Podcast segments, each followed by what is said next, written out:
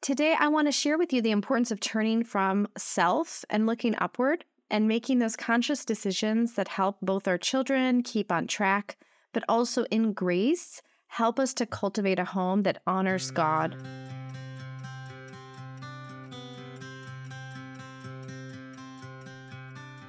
Hi, friends, and welcome. I'm your host, Amy Liz Smith. I'm a homeschool mom of three and have homeschooled each from the start.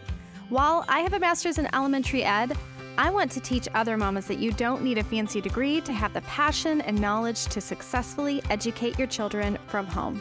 I hope to bring you encouragement to jump in and start your homeschool journey and provide my absolute best recommendations to help you begin your homeschool journey. Thanks for joining us along for this crazy, messy, grace filled homeschool ride. Welcome back, friends. I am so excited to talk to you today about the importance of daily habits in your homeschool. Author Justin Whitmel Early wrote God's love inspires our actions, but our actions do not inspire God's love. Our family habits will not change God's love for us, but God's love for us should change our family habits. Today, I want to share with you the importance of turning from self and looking upward and making those conscious decisions that help both our children keep on track, but also in grace help us to cultivate a home that honors God in everything we do. Now, this is hard work. I am in the trenches with you. It is messy and every day presents a challenge. But I do want to share with you some things God is revealing to me on how I can change my own habits and also incorporating new family habits together or existing family habits and in the best way. What are habits? These are things that we can either do that are good or bad, or they can be neutral. Some unconscious habits that are neutral are things like we wake up, we brush our teeth, we might turn on the coffee. Author James Clear of the best selling book Atomic Habits wrote that habits shape our identity.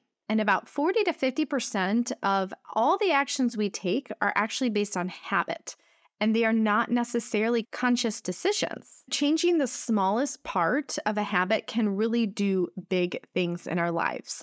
For example, I could say, okay, a change I want to make is to read the first paragraph of one book to all of my children on the couch because I've been having difficulty with that because they fight over who gets to sit next to mom or who gets the blanket or I don't have enough blanket. Sometimes I have done away with some of that routine with reading all three of them on the couch together. Instead of saying, we're going to do the whole thing, we're going to read all three or four passages today out of the three or four different books, I can instead make it a very small goal and the small goal would be I'm going to read one paragraph out of one book with my kids on the couch. No questions asked. I'm going to do it. And then once we've started, it then goes into reading even more. James Clear calls this the two minute rule, and it's the first two minutes that counts in any habit, or even really, it could be two seconds.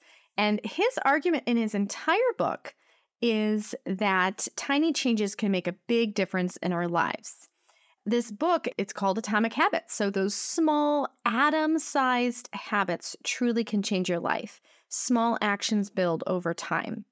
And a 1% change every week can be a 52% change in our lives.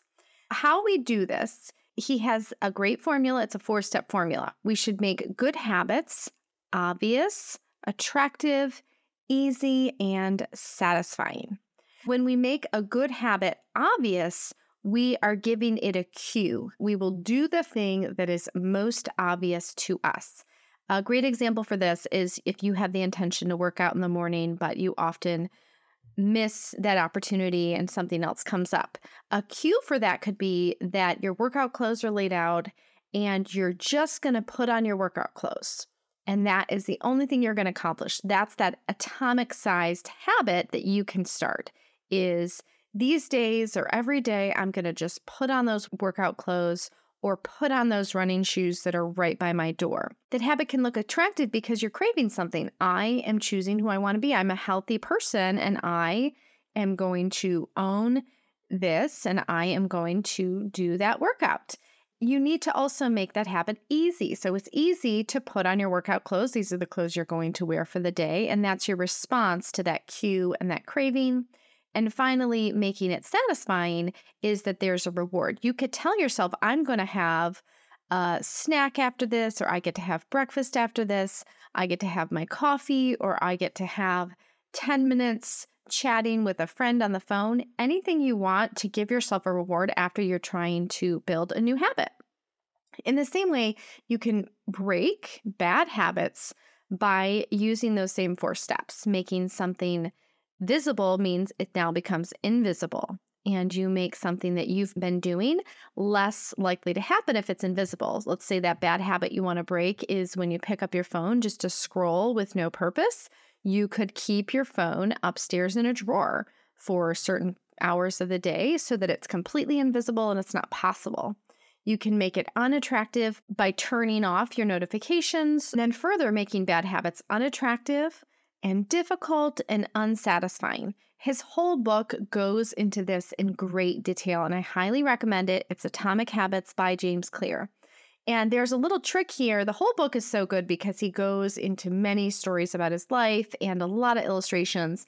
But there is a cheat sheet, so to speak, and it is available for free on Libby.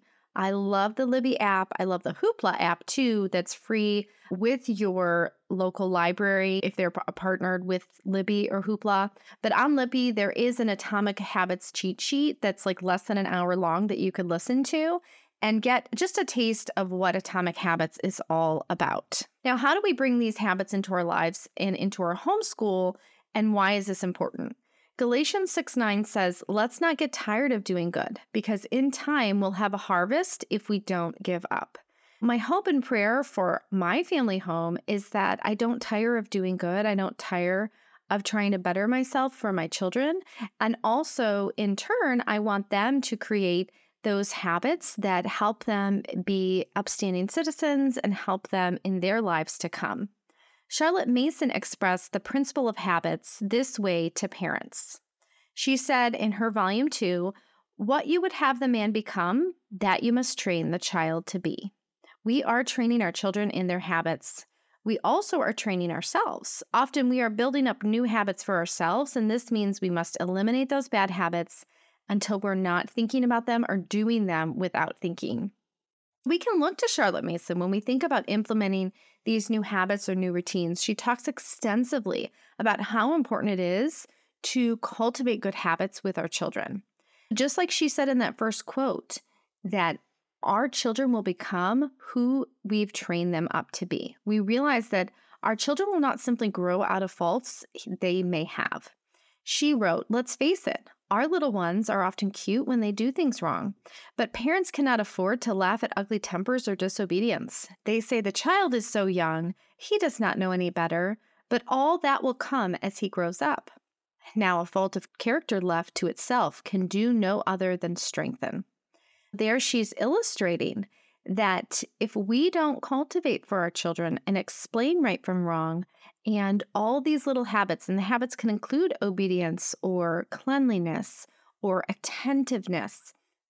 We must be consistent in helping our children create good and positive habits. Because, like I said earlier, James Clear, through his research, has found that 40 to 50% of our actions are actually done through habit and we are doing a lot of things unconsciously. And that is due to who we have been raised to be and who we've grown to be. Repetition is so important in consistency. Here is an example from the habit of obedience that Charlotte Mason talks about in her second volume. It's important to insist on cheerful obedience. I always tell my t- children, you must do it the first time, every time, and with a happy heart. But here is Charlotte Mason. This is the sort of thing which is fatal. The children are in their drawing room and a caller is announced. You must go upstairs now. Oh, mother dear, do let us stay in the window corner. We will be as quiet as mice. The mother is rather proud of her children's pretty manners and they stay. But they are not quiet, of course. But that is the least of the evils. They have succeeded in doing as they chose and not as they were bid. They will not put their necks under the yoke again without a struggle now. It is in little matters that the mother has worsened. Bedtime, Willie. Oh, Mama, just let us finish this. And the mother will yield, forgetting that the case in point is of no consequence. The thing that matters is that the child should be daily confirming a habit of obedience by the unbroken repetition of acts of obedience.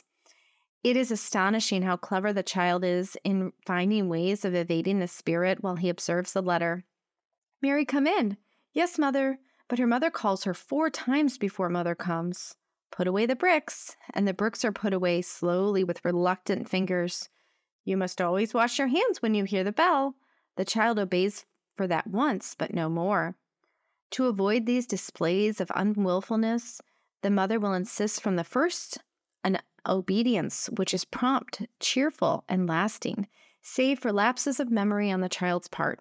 Tardiness, unwillingness, occasional obedience is hardly worth the having, and it is greatly easier to give the child the habit of perfect obedience by never allowing him in anything else. Then it is to obtain this mere formal obedience by a constant exercise of authority. Wow, that is so important for me to even read aloud again. And I read it earlier. How many times have I said it's time for bed and the kids are not listening? and then bedtime becomes a battle of the wills, so to speak, rather than just a peaceful time. This is what we do every day. What is the vision for my home? How do I want it to look? Proverbs 29 18 says, Where there is no vision, the people perish. When we are looking at our days and our homes, we want to ensure that we are building our children up with their habits and their attitudes and cultivating their little hearts. Fred Rogers said, From the time you were very little, you've had people who have smiled you into smiling, people you have talked you into talking, sung you into singing, love you into loving. Do we want to raise our children in this light, to teach them and grow with them and love them and show them how to love?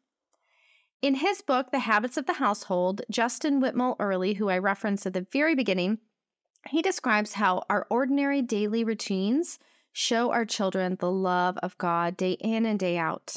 So I'll definitely link his book and James Clear's book, Atomic Habits, to the show notes so you can take a look.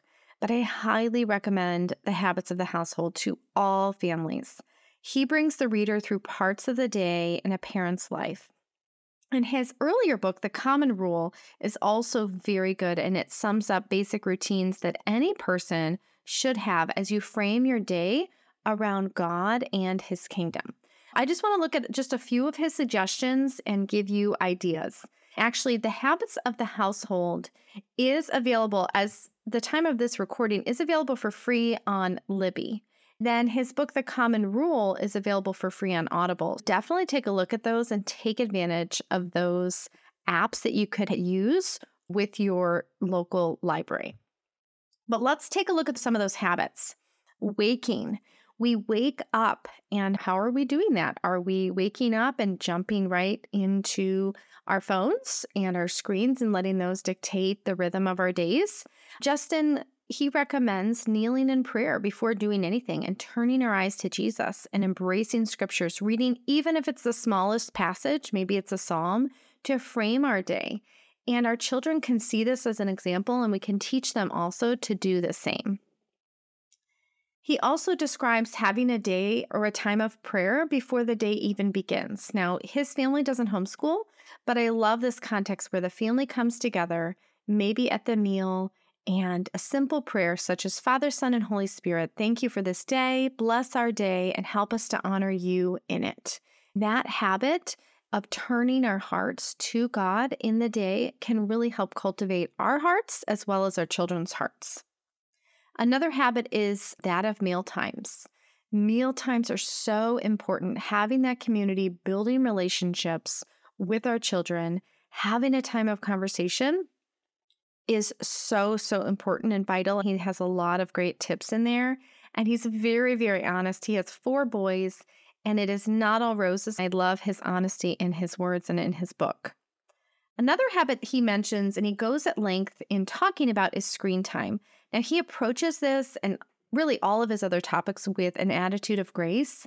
I love that he encourages us to just not look back or scorn behaviors that we have or haven't had, but instead move forward and shape your habits towards wise and strong character. This screen time can include our own personal screen time that we are modeling for our kids, or also the screen time that our children will have with individual devices or the movies and the television shows that we're able to watch. I love his de emphasis of individual screen usage during times of car rides or maybe as an afternoon crutch during that kind of hour before dinner. Instead, turning to, again, conversation and being together. But he does emphasize that movie nights as a family are a great thing. Not only that can they be entertaining, but when you're sharing in a story together, how important that can be because you're carrying those moments together, but you're also experiencing something in the world because we live here in the world. I love how he framed this that if our children don't see experiences and talk to us about things, good or bad, that they see in movies and then they will eventually see in life, then where else are they going to be taught how our response should be? He used the example of the movie The Sandlot, which is a fun family movie, but there's some inappropriate attitude towards women in there. Again, it's how you can talk in the safety of your own home, talking to your children about what is right and wrong. I absolutely also want to mention how important it is to frame our habits around screen time and to be just really intentional in our homes, ensuring that our screens are censored and that we have high parental controls on those. We use the Firewalla. We've also had success with the Circle. That was pretty good. I will attach to this episode in the show notes a list of recommendations I have for how you can help your screen time at home and make sure that you're protecting your kids from those terrible things like predators or pornography that is rampant on the internet. It truly is our job to protect our children and to be really proactive. Oh, be careful, little eyes, what you see.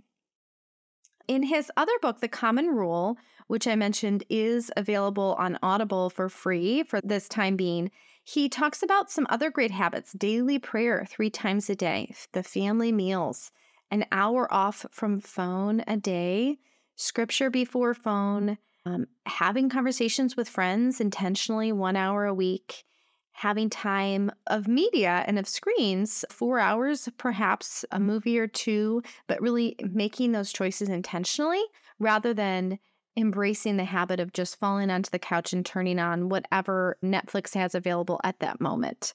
I love the intentionality behind his recommendations in both of his books.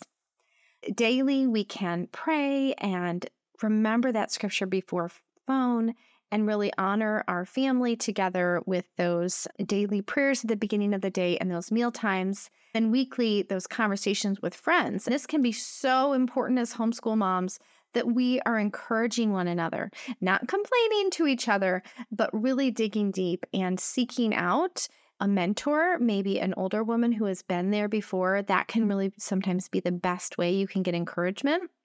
Then he also encourages weekly Sabbath rest. Colossians 3 23 and 24 says, Whatever you do, do it from the heart for the Lord and not for people. You know that you will receive an inheritance as a reward. You serve the Lord Jesus Christ. Thank you so much for coming along with me today to talk about how habits shape our lives and how we can best frame our homeschool thinking about that importance of habits. My prayer and my hope for you today is that this has encouraged you in your days to come and we can honor God and raise children up for the Lord for their best futures.